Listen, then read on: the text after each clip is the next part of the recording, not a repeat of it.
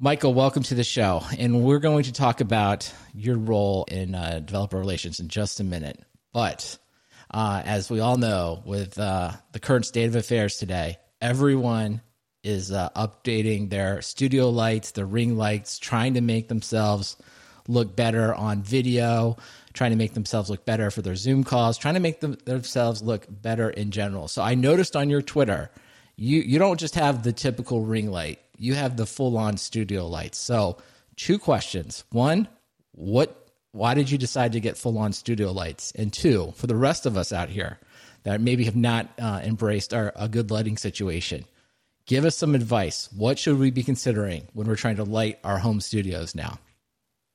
Yeah, absolutely. And Brandon, thank you for having me. Appreciate it. So the, the reason why I actually went with pure studio lights instead of just a ring light was pretty much two things. One, I, I kind of heard, you know, down down the paths when I was going is that ring lights don't work as well as you know standard studio lights, especially like if you're recording at a certain angle and that that ring light isn't able to hit all the shadows and stuff that you have in the background. Uh, that's one reason.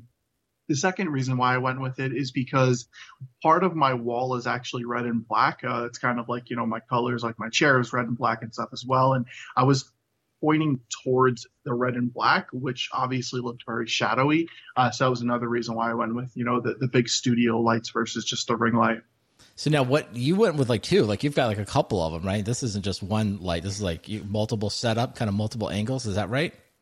Yeah, you know what? Actually, I originally had two, and then uh, the first time that I turned them on for a video, uh, it was about a forty-minute video, and I couldn't see afterwards. So, so I decided to uh, to just kick it down to one, and one's been really good. Uh, actually, I have my Canon 80D and my DLSR up, and then right in back of it, I have a light, so it, it works out perfectly. Okay, because that's the other. It seems like everyone's doing that now. Everyone's taking their I don't know if they're old, they're quote unquote old DS, DLSRs, but they're making that their webcams, right? It seems like everyone yes. is like has like broken this out. Like I, I, feel like this is the story people say. It's like I bought this when I had children, and I was going to take all these pictures, and I never did it, and now it's a phenomenal webcam. Is that the scenario that you went through?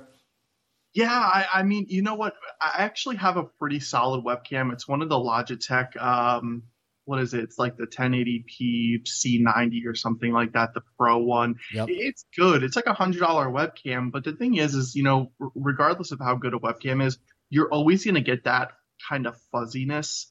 Um, you know, and if you really want like a clear cut picture or a clear cut video, and if you're doing a lot of say YouTube, for example, um, or you're speaking at a lot of virtual conferences right now, which a lot of us are, you definitely want to get that quality in as, as much as possible because um, you know the, the, the first impressions you know last forever type of thing. Uh, you know so I, I tried to get the best possible picture quality and video quality that I could.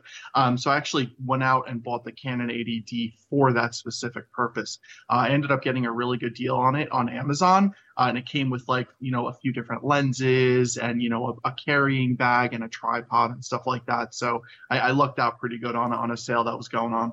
Nice, nice. Well, yeah, there's no uh, substitute, I guess, for the glass in the big right. lenses. I mean, there's I I I think I probably have this. You described the the uh, video, the webcam I have, which I think a lot of people have. It's like it's probably yes. one of the nicer ones, but.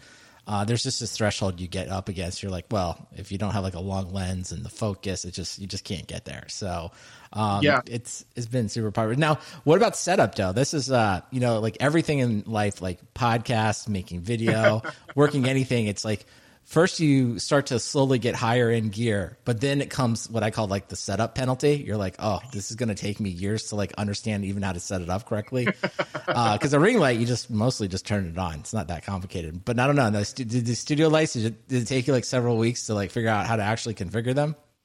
You know what? I actually thought it was because, you know, even though I'm technical, when I get something new like this for the first time, I kind of just stare at it blankly for a while. Mm-hmm. Uh, but but for these, they were actually really, really straightforward and easy to use. Uh, they're the Dazzne desk mount LED video lights, uh, and not a really not a bad price at all. You get two lights. Uh, it's 195 bucks on Amazon right now, and you also get a remote where you can control the brightness and stuff. And it's super easy. It comes with a clamp, so you can clamp it on your desk, and there's just an on and off button in the back. Uh, if you want to get, you know, super cool and serious about it, you can, you know, go towards a yellow light, go towards a white light, dim it out if you want to, stuff like that. So yeah, I mean, in terms of these lights, I I pretty much got it handled in like you know five ten minutes. All right, good. All right, that's good. That's uh that's a good review because um I have often found that like you get excited and you start to step up and order some professional equipment and then um I have actually left a lot of it in the box for a while because I'm just intimidated. I'm like I'm going to need a whole day to figure this out, and I don't have that time. So there you go. All right, studio lights sounds like exactly we know what we want. All right, you're hot. You recommend them? I'm going to check them out after the show. Maybe maybe it's time awesome. for me to embrace it. um, well, as I mentioned before, so you know you're in uh, uh, DevRel, as as the kids like to say at Octopus Deploy. We'll get into that in a second. But I thought like you know you wrote uh, a pretty extensive Medium post, I think it was, about kind of your career trajectory and kind of how um, you got into it. So I thought maybe we go back because I think, and I'll just kind of set it up here. It says, uh, you know, you were kind of working as like a sysadmin, then you, you, you, had this manager named Carlos, and it seemed like that like really took uh, um, your life in like a new direction. So like I don't know, maybe set set the scene for us. Like so, you're working as a sysadmin. Not even doesn't even sound like you're necessarily all that excited about programming, and you get a new manager, Carlos, and, and what happens? What happens from there? Yeah, so you know it's funny. Uh, exactly like you said, I have like a traditional infrastructure background. Um, when I when usually you know back then when I thought of coding, I was like, man, this is boring. I don't want to do this. I don't want to write words and look at this stuff all day. I just want to you know handle full server stuff. Um, and when I got this new manager, Carlos, which is you know still one of my really uh, really really good friends to this day, uh, he's like, listen, you know, you should really try out this PowerShell thing and I'm like, ah, I don't know, you know, maybe I'll give it a shot. because he was really, really into PowerShell and still is. So I was, you know, going through it and I wrote my first line of code. And the first line of code that I ever wrote was to get a list of virtual machines from Hyper-V. And for some reason after that i was just hooked uh, you know i would every single day at lunch i would literally go to the cafeteria because the building that i was working in had a cafeteria and i would sit there with my uh, PowerShell in a Month of Lunches book I would have my personal laptop and I would just sit there and, and, learn how to write code and learn how to write PowerShell. And pretty much after that, you know, it, it just took off. Uh, and, and, you know, at this point, I, I pretty much don't go a day without writing at least some code. Yeah, so that's pretty cool. So I mean, you kind of it's interesting. You kind of started with like the classic discovery use case. It's like, what exactly is in my environment? Which is, I think, yep. a, a, question like all of us ask, maybe maybe all the time. But um, so, but what was it? Because it sounds like you know you were been in tech for a while. Like you're obviously pretty technical, doing a lot of sysadmin work. Like when you look back at that moment of like, I don't know, was it the if you will, the uh, encouragement from Carlos? Was it just you had like a real problem to solve? Like you you needed to make this list? Like what like what it happened there that really made you kind of, if you will, um, grasp or fall in love with coding, whereas maybe that didn't happen earlier in your career? Yeah, it was definitely the encouragement and the first time that somebody actually told me to do something in code. Uh, so before that, you know, nobody really said, "Hey, go do this and, and, write some code for it" or anything like that. So you know, with Carlos, he was like, "Hey, he's like, you know, we need to list these virtual machines so that was really like you know my first thing of like okay i need to write code. Um, and then the other thing too was exactly like you said the encouragement. Carlos you know still again to this day he's you know my one of one of my biggest fans i like to say. You know he's, he's very encouraging. Um, you know even back then you know he he saw the the talent that i had. He saw that you know i wanted to move forward in my career. Um, you know, and he pushed me. You know, he pushed me to learn new things. He pushed me to, uh, you know, be be happy with the situation myself because at the time, you know, I I think if you don't have a standard computer science background like I don't, the uh, the imposter syndrome kind of kicks in. Like, you know, I'm not smart enough to write code, or I'll never be able to remember all of this and stuff like that. Um, you know, so he was very very encouraging, and he helped me out a ton with that. Well, that's awesome. I mean, I think that's probably something we don't do enough of of just encouraging people to solve right. some simple what we would quote unquote think of simple problems through coding sometimes i think it's even simple like helping people like just parse you know comma delimited files and excel right. and just kind of because I, I, don't know how many times you've seen someone kind of like do something brute force manually and you're like hey let me just show you a couple tricks yep. here and you know we'll take that you know so maybe you have 10 virtual servers it's not so bad you get a hundred or a couple hundred you're like oh this is going to take forever right so that's uh, exactly it's a great entryway into like coding, automating some yep. some simple task, and then people sort of like sounds like you did. They kind of get into it and they take it from there. So, so this opened the door. It sounds like so. This opens some door into like your in sysadmin. You start to embrace PowerShell, um, but then you kind of progress in your career and you get into being a cloud engineer. So, what exactly was a cloud engineer in that role, and what did you actually do? Yeah, so after that role with Carlos, I actually went into like a lead technical role, a lead systems administrator, if you will. And at that point, I was writing uh, probably like 80% of the time I was writing code, uh, all PowerShell, and I was starting to dabble a little bit in Python for some Linux boxes that I was managing. And, you know, at, at that point, I, I, really started to see the cloud take off. Um, I was like, just like really into like reading uh, tech blogs and, and, you know, checking out what was happening on Reddit and checking out what was happening on Twitter and stuff. And there was this obvious trend that, you know, Microsoft and, and all these other companies, like they weren't talking about oh, server 2016 or 2012 anymore. Like they weren't talking about those features anymore. They were talking about Azure. You know, everybody was talking about AWS. So for me, like that was a that was kind of a, a light bulb went off in my head, and I was like, you know, I need to start learning cloud technologies because this is where things are going.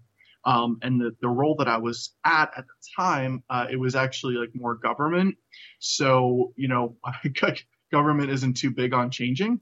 Um, so, you know, at the time I was like, hey, I was like, you know, we should start to implement some Azure stuff, maybe source some stuff in S3 buckets and AWS, stuff like that. And nobody really wanted to, to make that transition. So I had an opportunity open up. So where it was a cloud engineering and infrastructure engineer role where they needed somebody that had a really, really strong Windows background and a strong uh, automation and scripting background, but somebody that could pick up AWS. So, you know, I was like, you know, this is a really great opportunity. They're, you know, kind of allowing me to come in and learn it. Uh, so that was awesome. So, so I actually got that role, uh, you know, just, I don't want to say out of chance, but, you know, I definitely didn't have a lot of the experience that they needed, uh, you know, but they, I guess they saw something in me that said, you know, yeah, let's bring this guy on because he can learn fast. Nice. And so, did you spend some time basically learning AWS? Did you already know Azure, so you picked up the AWS skills as well? Like, how how did that work? No, actually, my first cloud that like I was really working at in from a professional perspective was AWS, and then I transferred to Azure afterwards. Okay, well, give us your. Uh, you know, I always like to get everyone's take. What's your take? You got? Do you have a preference? Are you uh, politically ag- or politically agnostic or cloud agnostic, as we say? Like, oh, how boy. do you compare oh, them? Boy. Yeah, the pitchforks are going to come out soon. Mm-hmm. um, you know, I I personally lean more towards Azure um, I think that AWS is a well-oiled machine. And again, this is totally my opinion. I think that AWS is a well-oiled machine at this point. Um, you know, they're the quote 800-pound gorilla in the room. Uh, you know, a lot of people are using AWS, uh, but we can see from the statistics quarterly that those numbers are changing drastically. Where it's it's very very close between Azure and AWS at this point. Um, I do believe that the community for Azure is much larger uh, just like the Microsoft community in general. You know, like when when I'm on Twitter and when I'm on you know other forums and stuff like that, like you can really see the vibrant you know community uh, versus again, totally in my opinion, I feel like I don't see that as much in the AWS space. Um, so that's one. It's it's very community driven, which is great. Two, they're just coming out with some really really cool stuff uh, you know like azure arc for example where you can manage everything in any other cloud on prem but in azure uh, one of the other things that I that I notice a lot with Azure too is that they keep their services uh, from an API perspective up to date as much as possible. So, give you an example, uh, AKS or Azure Kubernetes services. When you go to AKS and you say, okay, I want to use this version of the Kubernetes API, they pretty much have uh, almost all of the versions that are still supported, including all of the preview versions that you know would be considered in beta. But then if you look at other clouds, they don't have as many options for you. So I think that's a big driver for me is the fact that I think that Azure is constantly trying to keep themselves up to date, constantly trying to make services easier. And the reason why is because they're trying to get to number one, obviously. All right, I like it. You went on record there. I like it. Better community. I'm going to stay back. Azure, better community, and you're going to you gave them a slight nod there for uh, we'll call it better API support. So good. I, Hey, listen, I can't. I'm not gonna. I'm not gonna uh, disagree with you. Uh, but hey, but I'll tell you this: like, if, if people have uh, uh, comments and they don't like it, Michael, I'll make sure your Twitter's in the show notes and they can they can reach out oh, to you directly. Yeah. The AWS Definitely, people yeah. can come, come. They may come out and tell you about some APIs you didn't know about. So watch out. I, I hope so. I want to hear it. Yeah, yeah. So well, um, you know, this kind of led. So I think you know, it sounds like you're in the cloud engineer, and then it sounds like you you sort of embraced the the DevOps culture, if you will. Sounds like you went through the DevOps awakening, as I like to call it. What um, what happened? So, like, you're being a cloud engineer, and, and as you started using it, did you just like, naturally get into DevOps? Did you have the the epiphany? Like, tell me about how that happened.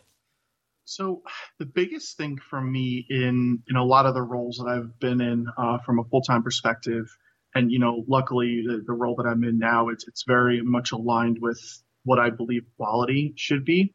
Um, but a lot of the roles that I've that I've had, you know, I've always thought that we should kind of always go a step further. We should always think about code quality. We should always think about infrastructure quality, everything from a quality perspective versus, you know, hey, this feature really needs to get out. And, you know, there's this mythical timeline that somebody just randomly made up and it actually has no impact on anything at all. But we still need to follow it anyways, even if it's riddled with bugs and it's a manual process and everybody's working 16 hours a day to just get it up and running. So I saw a lot of that, and that's kind of what moved me to DevOps because um, the the DevOps philosophy, you know, is to ensure that you're bringing quality to the table. It's to ensure that you're thinking about what you're doing uh, that, that's I think that's pretty much the gist of it in my head. So uh, you know, I actually I read the Phoenix Project, and that book probably like made my heart and my mind transition into what I really wanted to do and what I really wanted to focus on, uh, which was obviously bringing shipping, building quality code for our customers. Because um, I think at the end of the day, you know, what it what it symbolizes right now is the ability to bring quality to the table. Um, and, and that's really what started pushing me and forcing me in that direction. So uh, what happened was I ended up getting a DevOps role. I moved into a lead DevOps role uh, where I, you know, I had a few people reporting to me and I was doing maybe, you know, 20% management, 80% technical. And one of the things that I found was a DevOps role does not equal practicing DevOps. Um, you know, it's so. yes, I think we. I think you got like a lot of virtual head nods with that statement. But keep yeah. going. So, what is it like? Tell us why. Why does that? Why yeah, does that happen? So, you know what? This is what happened when I transitioned from cloud engineer to DevOps engineer, and this was at a new company. I was like, oh man, you know, I'm going into a company that they want to practice DevOps and they really want to, you know, embrace what DevOps is supposed to be. Um, and it simply wasn't that. Uh, it was more of like, you know, hey, you're uh, you're going to be the infrastructure as code and the CI/CD and the automation person or department, and that's what you guys are doing. Um, it, it's really, you know, at the end of the day, I think that 80% of the DevOps engineer jobs that you see out there, they're really just, you know, engineers with DevOps in front of their title. Um, that that's kind of what I see a lot. Like I don't see a lot of people truly practicing DevOps, and and there there are a lot of companies that do, but there are all, there are also a lot of companies that don't. Um, one of the things that I found in my journey was that if there's a company that, for example, they label everybody systems and a systems engineer or software engineer, that's a company that's actually practicing DevOps because they, they're not siloing people. They don't care about titles. What they care about is, okay, you're really good at this. You're titles as a systems engineer, but you know you you you can focus on this, or this person's a software engineer. Okay, they can focus on that, um, and there's zero silos. So you know that that that's kind of been my journey, and uh, you know what I saw from the DevOps space is like even though if you have that title, it doesn't mean that you're practicing DevOps, which is obviously unfortunate. Yeah, I think you know you hit on like kind of a good little tell. I think when you're looking at companies, you can often just go to the job board where they see their positions. Yeah. and uh, it's a good tell around like how specialized the various job functions are. It kind of gives you an indication that you know it's probably relatively siloed or or not right? Like you said or it's or it's fairly generic. So uh, it's hard though. But i mean to be fair about it right? Devops is hard. This is why there's like so many DevOps culture talks. Like we kind of make fun of them at times on the show, but this is, you know, the reason there is, is that every, I mean, not everyone gets it, or a lot of people right have done, you know, we, what we should say is a lot of people have deployed automation tools, but they haven't yep. really embraced dev. I mean, that's really what most of the, probably most people and most companies, if you really studied it, you'd say you've yep. implemented some automation. You haven't really made the switch to the, the cultural shift to DevOps. But I mean, it's right. hard. It's hard. Well, it sounds no, like, you know, you are one of many who have read the Phoenix Project, and it seems like everyone that reads the Phoenix Project eventually ends up in uh, developer relations, which is where you are now. So, let me start with what does DevRel mean to you? How do you define it? Yeah, so I'll, I'll, take a step back and uh, let, let you know like kind of how I got into it, and and this will also explain what it means to me. So once I was uh, I was in that DevOps role, I I ended up getting really fed up uh, with kind of how things were and how a lot of organizations weren't practicing DevOps uh, or at least weren't, you know, caring about quality. So what ended up happening was it was, and you know, it's maybe it's not the best thing, uh, but it started impacting me like mentally. You know, it started keeping me up at night. It started, you know, I was constantly thinking about it, like how can I get through to everybody that we need to ensure quality is there. Um, and that's when I started doing a lot of content creation. So I started doing a lot of blogs, started doing a lot of uh, video training, and what I found was I can take these ideas that I have in my head about quality and push them in, in into people that like actually care about it. You know, those, those are the people that are looking at the video courses and looking at the blogs and stuff like that. So I ended up quitting my full time job and I started my own LLC, uh, which is like the cloud dev engineering stuff that you'll see on my social media and stuff like that. And I was working independently for about six months. And that's when I really started to fall in love with DevRel and, and, and advocacy and stuff like that. Because, I mean, you got to think about it. Like, it's such a cool role. Like you have you have an opportunity to continue writing code, continue delivering uh, good quality code. You have the ability to work on a product, you know, like in DevRel and stuff. Like you can you can very well work on production level code. You can work on production stuff, uh, even stuff that's like community driven on GitHub and stuff. You can absolutely work on it. And then on the other side, you get to teach people about it. You get to really show people what it looks like to write a function or to build a web API or something like that. And you get to show them that in, in a in a way that is different from everybody else. Because I think that every content creator has a different way of expressing it. So you get to talk with people, you get to help people, you get to write code, you get to build stuff, and you get paid for it. I mean, it's it's it's pretty cool, in my opinion. Yeah, no, that's a pretty awesome uh, story there that you actually left your job and uh, went out on your own. I mean, that just kind of shows you the passion, right? You clearly were yeah. ready, ready to uh, go evangelize the world. So, what happened? So it sounds like you're you're kind of out on your own. You're you're doing uh, some of this uh, content creation on your own. And does Octopus Octopus deploy? Did they call you up and offer you a job? Like, tell me that story.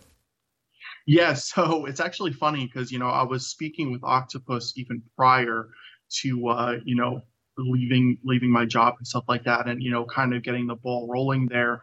Um, and then I, you know, I ended up going on my own a little bit. But then I, when I was on my own, I was actually writing blog posts for Octopus. That was, you know, one of my clients, you know, quote clients. And uh, you know, after that, you know, I, I, would continue talking to, you know, the Octopus and stuff. And a, a role ended up opening up for a developer advocate. And I was like, ah, you know what? This this definitely seems like a role that I would you know be very very interested in. Um, you know, we spoke and stuff about you know what the role would look like and all that, and essentially it was really what I was doing.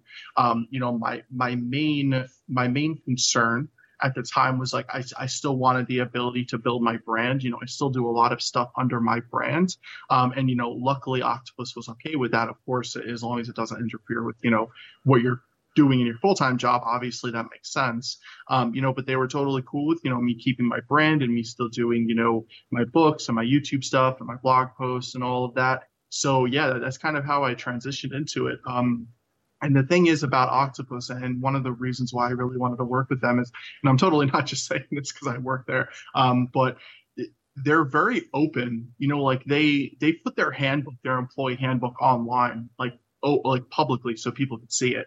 Um, they, they want to be able to show people like this is really what we're doing here. And and I'm telling you honestly, like they they truly care about the product. They truly care about what code they're pushing out. I mean, I, I have been writing code for a bit, and like I haven't, I've never written as many unit tests and integration tests before in my in my entire career until I got to Octopus. You know, I was doing it a little bit before, but you know, we really hone in on the quality aspects of things. Um, you know, and, and everybody's super nice and in the community uh, in Octopus and all the employees, like everybody's super, super nice and everybody actually cares about what they're working on, you know, and not to mention, honestly, like employees at Octopus, like we're not just numbers, you know, we're not just, we're not just a person getting paid to do a job. Like they, they actually care about the well-being of their employees. Uh, and that's, you know, what really pushed me to want to work at Octopus.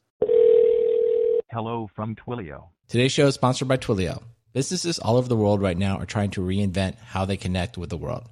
Whether you're delivering packages, treating patients, or running a global customer support center, your customers need you to invent new ways to stay connected. Twilio is the platform that millions of developers trust to build seamless communications experiences with phone calls, text messages, video calls, and more.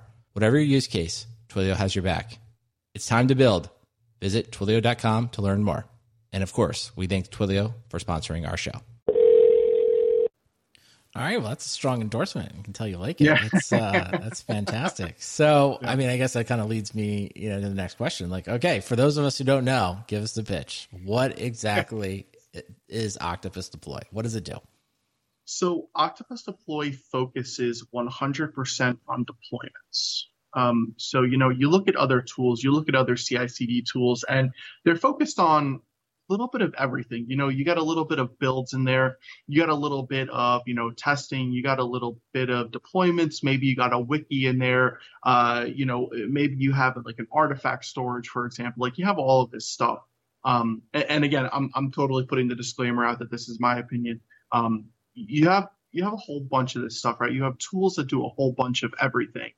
Octopus Deploy does one thing. They are 100% focused on deployments. Now, not just software deployments and shipping application code, but also infrastructure code. So, you know, over the past few years, we've seen the rise in infrastructure developers and the need. You know, you're talking Ansible, you're talking Terraform, you're talking all of these infrastructure as code and configuration management tools, and you need a way to deploy that code as well. So, Octopus Deploy doesn't focus on just the application, it focuses on the infrastructure and the infrastructure developers to ship their code as well. So, you know, the, the high level pitch is like what Octopus focuses on is 100% deployments and doing those deployments well. Okay. So what, you know, this is kind of the the dumb question here, but like when you say deployment in this case, like what do you mean? Like when you say we're going to do a deployment, what does that mean in the Octopus lingo? Sure. So you can have two different scenarios. Let's think about infrastructure for a second. So let's say you have, you know, 10 virtual machines that you need to deploy to Azure. And those 10 virtual machines need to be in, you know, a, a dev stage, they need to be in UAT stage, they need to be in a production stage. So let's say you write some sort of Terraform code to do the infrastructure as code portion, and then you slap on a little bit of Ansible to do the configuration management portion. What you can do with Octopus is you can use something called the runbooks, and in those runbooks, you can actually deploy that code to Azure, for example. Um, you don't even need to use runbooks. Maybe you just use, you know, a standard task or a step like you would see in other CI/CD systems. So that's one scenario. The other scenario is you can actually use runbooks to provision workstations if you wanted to. So a lot of the a lot of the people at Octopus like they actually have runbooks set up to where if their machine ever borks, like they could just run a runbook and it installs everything for them automatically. So it's it kind of think about it like MDM on steroids almost, uh, where you can just literally provision everything. You can also provision servers and things like that. Uh, when you get to the software side, you know the traditional like what do we think of continuous deployment and continuous delivery as? Well, we think of that as taking a binary or an artifact adding in a few steps, you know, maybe some connection strings, maybe it's being deployed to Azure Web Services, maybe it's being deployed to uh, Azure EC2 instances, right? And you, and you kind of bundle up those steps together and then you deploy your application. So that's the software deployment side of things. Gotcha. Makes sense. So when you think about um there's because there's so much you know so many tools so many automation tools like when you're like am i integrating with another pipeline tool? Like what, or am I integrating with maybe the pipeline tools that come from AWS and Azure? Like how are, how do you find that people are utilizing it today? Like how do they snap it into what they're doing? Sure. So uh, the, the short answer is yes. it's everything, right? I'm sure. But what's maybe let me narrow the question. Like, what's the most popular or the recommended way to do it? Let's say that. So it's funny, you know, like you look at a lot of other CI/CD tools and stuff like that, and they're like, you know, use our tool for this, use our tool for the the build process and the deployment process. Really, what we say at Octopus is, you know, we actually have something on the homepage where it says, you know, Octopus versus Azure, Azure DevOps, but versus is crosses out uh, is crossed out and it says end. So Octopus deploy end Azure DevOps, and that's really what we think about when we think about other tools. So if you're using, for example, Azure DevOps or Jenkins or TeamCity for your build process, right, to actually package up your code, build it, or turn it into an artifact, and then you need a place to deploy it, we absolutely say use those products. If you want to use those products to build Absolutely. If you want to deploy with us, absolutely. We have integration into Jenkins, into TeamCity, into Azure DevOps. We're working on integration into GitHub Actions. So we really what what we like to do, you know, and even me, like as a developer advocate, I'm I'm talking to a lot of developers daily. What I what I say is, listen, like use the tool that works best for you. If it's Team City and Octopus, if it's Azure DevOps or GitHub Actions and Octopus, great. Now, if it is an octopus, okay, that's fine. But the only thing that I ask is like, let me know why. You know, right. let me know why. Let me know what you don't like so I can speak to the product team, so I can speak to the engineering team, so we can work together to get either get those features or to fix a feature or to add in some implementation that maybe your organization needs. So really what we're about is like we're not about, you know, buy our product. We're really about what works best for you. And, and it's literally what we do. Like, you know, I'll, I'll tell you a lot of the content that I create for like the blog and stuff, for example, doesn't even have anything to do with Octopus. you know, a lot of the people that I talk to and stuff, you know, they might not even be using Octopus Deploy. I might just be helping them just for purely from an advocacy perspective to be able to help them get up and running with with whatever they're using, whether it's Azure DevOps or Jenkins or anything. Yeah, no, I think that. I mean, I think that's great, and I think that's what why I think DevRel is a fun role. Is that you just at, right. at, the end of the day, it's like help as many people, take everybody, make them, and turn them into an evangelist, um, and exactly. good things will happen for you. Um, but I think you know, as you were talking there, it's like one thing I I sometimes talk to clients and customers about is just when we talk about you know the pipeline, right? CI/CD, because that often is just like thrown around a lot. It's like I just think of it like you know, every product has to like earn its place in the pipeline, you know, and that's really what it comes down to. It's like, yeah, there's like a million of these tools and it's, you probably should start with like one, you know what I mean? Like right. just get the basic automation going. But then as you start to ask more questions, um, that's where like you start to think of more tools, right? And I do think you'll find more tools that offer that value benefit of like, well, it's a little bit more complicated because it's going to make your pipeline more complicated, right? But at the same time, as long as it's earning the place, it's like making something a lot simpler than it was before. You're probably on the right track, and you know, and there's probably also the inverse of that is like there's probably some pipeline clean cleanup you can sometimes do, right? Where it's like, you know, I don't know if we need three three different tools that are this specialized. It sounds like we could get away with the generic version of something else, right? So, um, you know, the pipeline never uh, it never static, right? The pipeline's always changing, and, and that's the way exactly. I think of it. Yeah, no, for sure. And, and I think that's how it should be. You know, exactly like you said, Brandon. Start off basic, get a build going, get an artifact, deploy it to, you know, a virtual machine, some test virtual machine, and really see how it works. And then after that, you can start focusing on the okay, do I have unit tests for my builds? Do I have integration tests? Am I doing any type of static code analysis? And then you go to the deployment section. It's like, okay, what am I doing to monitor my deployments? Am I using continuous monitoring? You know, am I spinning up a, a monitoring application or platform while my deployment is going on? And then you can really start to think about exactly what your needs are in your organization. Yeah, no, I totally agree, and I think you know often the the problems sort of drive the uh, the adoption. It's like, well, yeah, you spin it up, you automated your deployment, great, and then you figured out like, oh, well, I have no idea what happens, and I'm not monitoring everything, and well, then it's like, why don't you add monitoring? And then, oh man, we should do like red green or what is it, blue green deployments? Well, maybe yep. Spinnaker, right? You know, it's like a, lots of things kind of reveal themselves over time. So, yeah, um, yeah. But I always, it's like whenever people like walk in, they don't have any pipeline, and they come in with all the tools. I'm always like, oh, we got to slow down. We got to like, whoa. Yeah, no, that's that's the thing. It's because it, I think this is the thing that happens a lot, and I totally disagree with this. And for whoever whoever is listening, try your best to move it in a different direction. What happens is you have an exec that comes in, or you know, you have management uh, or anybody, and they say, you know, hey, I need a solution to do this, this, this, this, and that. Problem with that is, is that you don't know what you need to do before you jump in. So I think POCs, MVPs, whatever you want to call them, they are crucial in this journey. Like you must start there because I can guarantee that you have zero idea what you actually need to implement before you even play around with it. You know, that's really what it comes down to playing around with it. Once you play around with it, then you can say, ah, you know what, I need some tests here. Ah, I need some monitoring here. So I, I think the the biggest step if you're just breaking into the the CI/CD journey is play around with it first. You know, let management know, hey, I'm going to do a POC, I'm going to do an MVP. After I do this and I get some analysis, I can come back to you and say, okay, we need this now. I think that's how it should always go. It should never be like, hey, uh, we heard about this thing Kubernetes. Let's buy some Kubernetes and throw our stuff in there. We're going to go a thousand times faster and beat all of our competition. No, it doesn't work that way.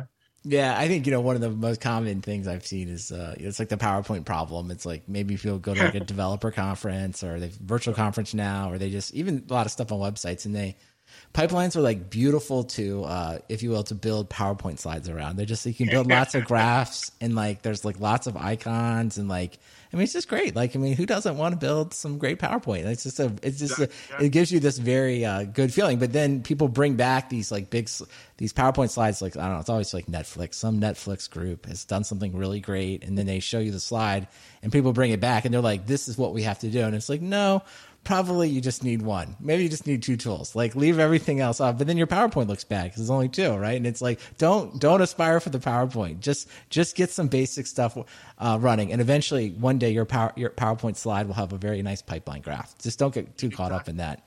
Yep, don't worry about the aesthetics when you first start. Absolutely. All right, so you, well, you've mentioned uh, code quality or quality rather. You've mentioned quality many times, and yep. you seem to uh, one of your your passions, I would say, is uh, code quality and, and specifically around the Go programming language. So let's let's spend a few minutes talking about that. So a couple things. One, like why why is Go the Go programming language so great? seems like you love it and you're using it all uh, all the time. And two, like what has gotten you passionate about code quality? Yeah. So to start off with Go, I mean, I've I've played around with a lot of different languages: PowerShell, Python, Node, C Sharp. Um, you know, and for I, you know i wish i had a really cool explanation or like an epiphany for you but i actually don't. I just i started writing go because i'm actually uh, I'm, I'm writing a terraform provider for octopus deploy right now and terraform providers are written in go. Um, and i started using go and i was like man this is so cool. Like i, I still can't really put my finger on it because a lot of people ask me like why go? And i'm like you know i don't know for me at least, you know, but but there are some key things about Go that I really enjoy. So for example, it's it's how can I put it? It's like writing C++ in Python. So you get the speed, you get things like pointers, right, where you can specify what values, what network addresses you want to use. But then you also have the simplicity. So it's not like, you know, for example, writing a thousand lines of C for something that you could do in 10 lines of code in Python, for example. Um, it's kind of like that where you have simplicity, but you also have some really advanced level topics in Go. So that's one thing. I really like the idea of, you know, being able to write it simplistic, but also having those advanced features. Um, the other thing that I really like about it too is like static typing. I hate when there's like you write some sort of code and you don't know like what the output is supposed to be. Is it supposed right. to be an int or a string or whatever? Um, or is it supposed to be like your own custom type that you've written? So I really like the idea of static types, uh, and that's really where like code quality comes into play too, where it's like you know, you you you must define it. Like code or a uh, code, Go will yell at you if you don't define it. So that's that's one of the things that I really like about it. Uh, the other thing that I really like about it is I, I, truly believe that it was built for the cloud, and we will see it more in the cloud. Because um, if you think about it, you know, a, a lot of the tools that we're talking about in this podcast are written in Go, Terraform, Docker, Kubernetes. There's a lot of stuff that's written in Go, and the reason why it's it's very well written is because, in my opinion, because it's written in Go. Um, and I think that's why people choose Go to, you know, write these projects and uh, things like, you know, like I said, Docker, Kubernetes, Terraform, because it's a really great language to use. Um, there are some like weird things about it, like enums don't really exist in Go. Um, I think they're like they're working on a feature for that and stuff right now for Go 2. Um, so so you will see some like weird quirks if, if you're used to say like C sharp or something, for example. Um, but there are ways around it with like different interface types and stuff like that.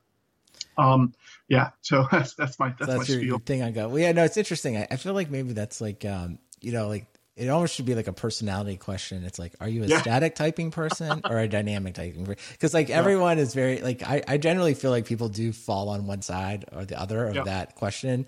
And generally people are very dug in. They really like they they're they're you're you're not going to typically uh, like there'll be kind of the the obligatory oh right tool right job you know i yep. i just use the right thing. But like when, when, you're like okay forget it putting aside that for a second it's like what do you believe in? Static typing or dynamic typing? Uh, i feel like you get a lot of uh, different um, answers. I don't know. I've always been on the static typing side. It's like just tell me a compile time. Tell me beforehand. I want to know about the error now. Don't like don't just send me some obscure object error, you know, uh, during runtime. But I don't know, like, you know, the, the, the you know, I, and then this is back in the day. It was sort of like, uh, Uh, like what was the first thing programming language people like i don't know this is a long time ago now but it's like are you a small talker or a, like a java person? Like that was another kind of like you know or did you kind of come up with the c c++ java chain or did you kind of like somehow de- did you get off track in life and like learn lisp and Smalltalk and now like everything's just an object? There is no there is no ob- objective truth to anything. So I, I don't know i find that that's usually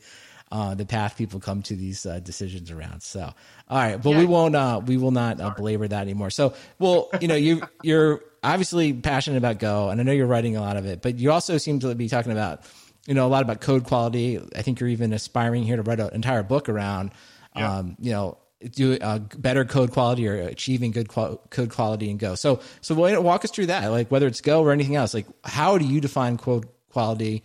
And what should you know people maybe getting into programming what should they be thinking about um, when they think about writing quality code? Yeah so here's the thing about quality code. The really cool thing about it is is guess what? You can do it in any language. I'm just choosing to do it in go. Um, so you know I like to take it a step further. You know, I, I, you see a lot of courses out there and you see a lot of books out there that are like, you know, here's how you learn how to write a program or here's how to here's how you learn how to use a programming language. And you know those those are absolutely necessary. You need those starter level courses and books and stuff like that to get started. Um, but i think the one thing that we're really lacking a lot in terms of content is focusing on not just how you're writing the code or how cool it is or building the next Twitter or, the, or a web scraper or something like that. Um, it's really about how you're writing that code and not only how you're writing that code, but how you're using other packages. So I'll give you an example. Let's say you're writing some code and you're using like a Python SDK or a Go SDK or something for AWS. And you know you're writing it and you're using a function you know or a method and it, what it's supposed to do is it's supposed to return say a string type to you. Well how do you know that it's actually doing that? Well the the usual answer is you're expecting aws or whatever sdk you're using to handle that for you. You're expecting them to say yep this is supposed to be a string. We've done all the tests and the validations on it but then you come to like the the idea of edge cases where, okay, that's cool. I appreciate you guys doing that for me. However, I want to do a test for myself. I want to know that this function that I'm using is in fact returning a string. So how do you do that? Well, you know, you can do testing on, on uh, different types and stuff based on function and all that and confirm that those types are being returned to you in the way they're supposed to. You can use asserts and things like that. But I feel that a lot of developers don't go down that route because you know there's there's that assumption, you know, and uh, there's always there's that saying the assumption is the mother of all f ups, right? So it's it's the idea of taking everything that you would originally assume for like let's say you're using an SDK and putting that into your code, but testing across every scenario that you possibly can. Now you're talking about unit tests and you're talking about mock tests and integration tests and, and linters and static code analysis, all of this stuff. But taking those concepts and not thinking about them as like, you know, a second class citizen, thinking about them like, you know, let's say you you pick your hand up and you scratch your head.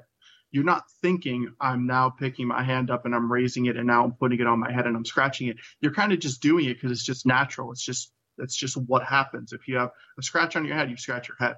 Same thing should apply when you're thinking about code quality. Like those tests, those edge cases, everything should just be not second nature to you, first nature. It should just randomly happen and it should just be there. And you should just be writing code and be like, oh, I put in a test and I didn't even realize I was putting in a test. So my idea behind code quality is the same thing as any quality, you know, from an infrastructure perspective, from a development perspective. It's the idea of writing or doing something with the emphasis of, okay, how do I make sure that every single thing that's happening here works and works for everybody else that's using it?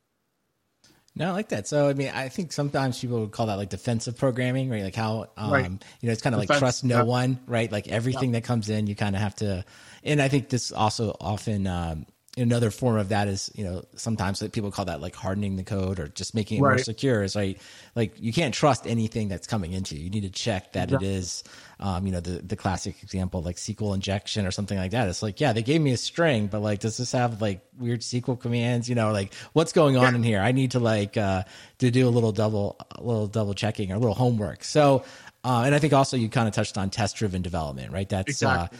uh um you know i would say that's like often talked about, done sometimes, right? Maybe not all the time.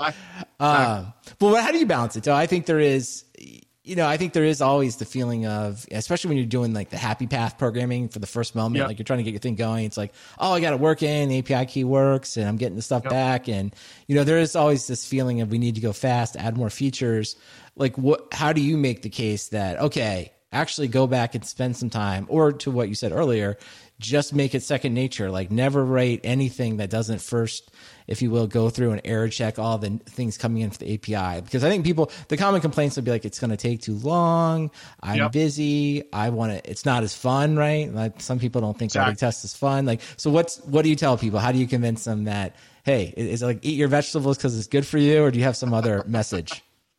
No. So, so here's the thing. You're absolutely right. Uh, writing tests isn't sexy right? Like, you know, it's not like you're building a new Twitter and you're like, oh man, this is really cool. I just want to add all these new features in and do all this stuff. But uh, let's let's put in a scenario for a second.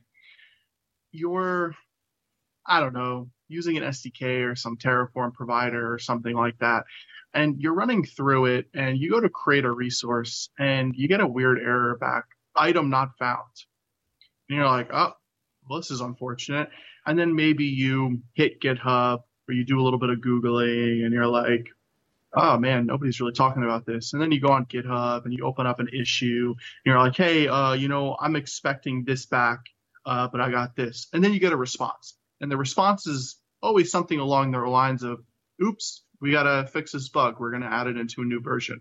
I mean, how many times have you seen that? We've all seen that. so that's maybe one to two days of effort versus if you know what you're supposed to be bringing back, you know that you're supposed to be bringing that string back, and you check for it in your code. So now, guess what? Once compile time occurs, you're like, oh, well, this is bringing me back the wrong uh, type, or this is bringing me back the wrong resource. And then you can go and you can open up that GitHub issue. So just by spending 15 to 30 minutes on that test, you've saved yourself 24 to 48 hours of work. of going through, of troubleshooting, of Googling around, of sitting there scratching your head, people asking you what's going on. You're like, I don't know. It saves you that I don't know. And I think that's really the, the point that I want to drive home is it say it's, there's no assumptions anymore. When you're thinking about quality code and you're thinking about every single edge t- case to test against, there is zero assumptions. Like it, it's literally impossible to make an assumption at that point. It's impossible to walk into a meeting and be like, nah, I don't know. I got to check on that. You just know. You right. know because you put in the guards right from the start. Yeah, I, I, always think you know there's like two ways to answer this question. It's always you know kind of eat, eat your vegetables because I told you so, right? No one really likes yeah. that, but sometimes I think it's it's just uh, as simple as like we can either do this right now or we're all going to be on a, a Zoom call at like 3:30 in the morning, right? When we're trying trying to fix right. this, exactly. and no one's going to like remember that like oh we didn't check for this thing and and we're going to be tired and everyone's going to be mad and our families will be mad at us because we're wasting yep. our weekend. Um, and you know to some degree, right? That's a that's a, a learned response, right? You just yep. you know like if you've never been on that call, it just seems like. Uh, something that never happened. Then it happens, and you're like, you know what? no, we should do? Uh, we should spend some time. Uh, uh, but also too, I just think you know this is the the biggest thing though is uh, you know the idea too. I think for the management, it's the classic you know uh, we gotta uh, t- we gotta go slow to go fast, or the you know kind of the cliches yep. like you know brakes are on a car, uh, not to slow it down, it's to allow it to go fast, right? Because if we don't have exactly. brakes, then we can't do it. So that's like the other uh, cliche. That's what I always you always got to tell your executives like, listen, you know, if we want to go fast, this is why we got to do this stuff, right? Uh, yeah. If you want to just hack it out, like it'll probably work for the first couple of releases, and then you know it, will probably be a disaster after that. Exactly. Yeah. it's uh, oh, exactly all right. Well, you know, is uh, tell me about this book. So it, you're you're passionate. So you're writing a book. Tell us about the book about Go and what are you writing? What's it about? And you know what? Um, when will it come out? Let, us put you on the spot. Make you give us a date. so the book is all around. It's literally called Quality Code and Go. Um, and the really cool thing about this book is, you know, yeah, it's written in Go and you're using like Go packages and stuff like that for testing, but the ideas and the concepts around it will be able to transition to any programming language. So the ideas of testing, the ideas of documentation, the ideas of consistency, it, it, it transfers to every language. I've just happened to pick Go to do it. I could have done it in any language in the same exact format. So that's that's one portion of it. The other portion of it is it's really tied towards cloud development. So, you know, by nature, I, I very much think of myself as a cloud developer. I'm, I'm, very much in Azure and in AWS and stuff like that. So there are a few chapters on like how to get started with the Azure SDK for Go, how to get started with the AWS SDK for Go, and then how to write that code and how to form it in a way that you are ensuring quality 100% of the way through. Um, you know, and the thing about quality is that it doesn't, it's not just unit tests and integration tests. It's, for example, write variable names in a way that people know what they are don't just put v as a variable name because i don't know what that is. You know if it's supposed to be if it's supposed to output some sort of car put car as the variable name things like that just consistency in your code. Um, you know static code analysis and linting before you even build the code before you even attempt to deploy it and see all of those horrible x errors in your ci/cd process test it before it even deploys and builds with linting. Um, another big thing too is you know listen none of us like to do this but documentation. Documentation is needed. It is absolutely necessary if you want to ensure quality for anything that you're doing, even if it's just scripting, automation, anything. You always want to write documentation. So, really, the idea around this book is to take what you already know from a programming and development perspective and put in the back of your head, okay, quality, quality, quality always. Make that, you know, your first nature response. Um, so yeah, that, that's that's pretty much the idea behind this book. Now, when it's going to come out, it's actually already out. So I was originally going to publish with a publisher. I decided to self-publish instead. The reason why is because I wanted to do lean publishing and I didn't want any copyright issues. I wanted to be able to document the journey as much as possible uh, for people to see it. So I went with Gumroad. So uh, it's actually available on Gumroad right now two chapters are already written and completed and up there. Uh, and now I just have eight more chapters to go, which, you know, I would assume probably in the next four to five months after like editing and all that stuff. So like fully complete, maybe another four to five months, but you can actually go and get it. Good check it out. Well, good man. Well, hey, listen, writing a book, it's a huge undertaking. So good for you that you've kind of committed it. You put it out there. So now you, people are going to hold you accountable. Uh, there's a bunch of good stuff that I saw. Like you're like gonna have Docker in it. You're gonna yes. have a bunch of other SDKs. So uh, it's fantastic. I think it's great. All right, and we'll make sure we put a, a link in the show notes here. Um, so cool. people who can go check it out. So um, before we wrap up here, you know, you know, it's like uh, you, know, you used to just ask for recommendations, general in life, but you know, with quarantine going on for many of us, at least here in the United States, and I don't know, probably around the world still. I, I was just like, what are your best uh, either dev dev advocate quarantine tips, or I don't know, just quarantine tips in general? How are you making it through this time? So I think the biggest thing is focus on writing content. Uh, that, that's obviously the easiest thing when you're quarantined, right? You know, if you can't go out and do anything, you could sit on your couch with your laptop and write a blog article. The other thing too is, is of course, podcasts like we're doing right now. Podcasts are a great thing for developer advocates.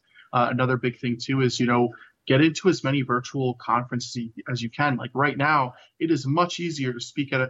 It's much easier to speak at a conference right now than it is when they're in person. You know, if you're speaking at a conference in person, you got to travel, you got to get on a plane, you got to do this, you got to do that. With a virtual conference, I'm literally just doing it at the same place that I'm at eight hours a day, anyways. so the biggest thing is, you know, try to get into as many virtual conferences as possible.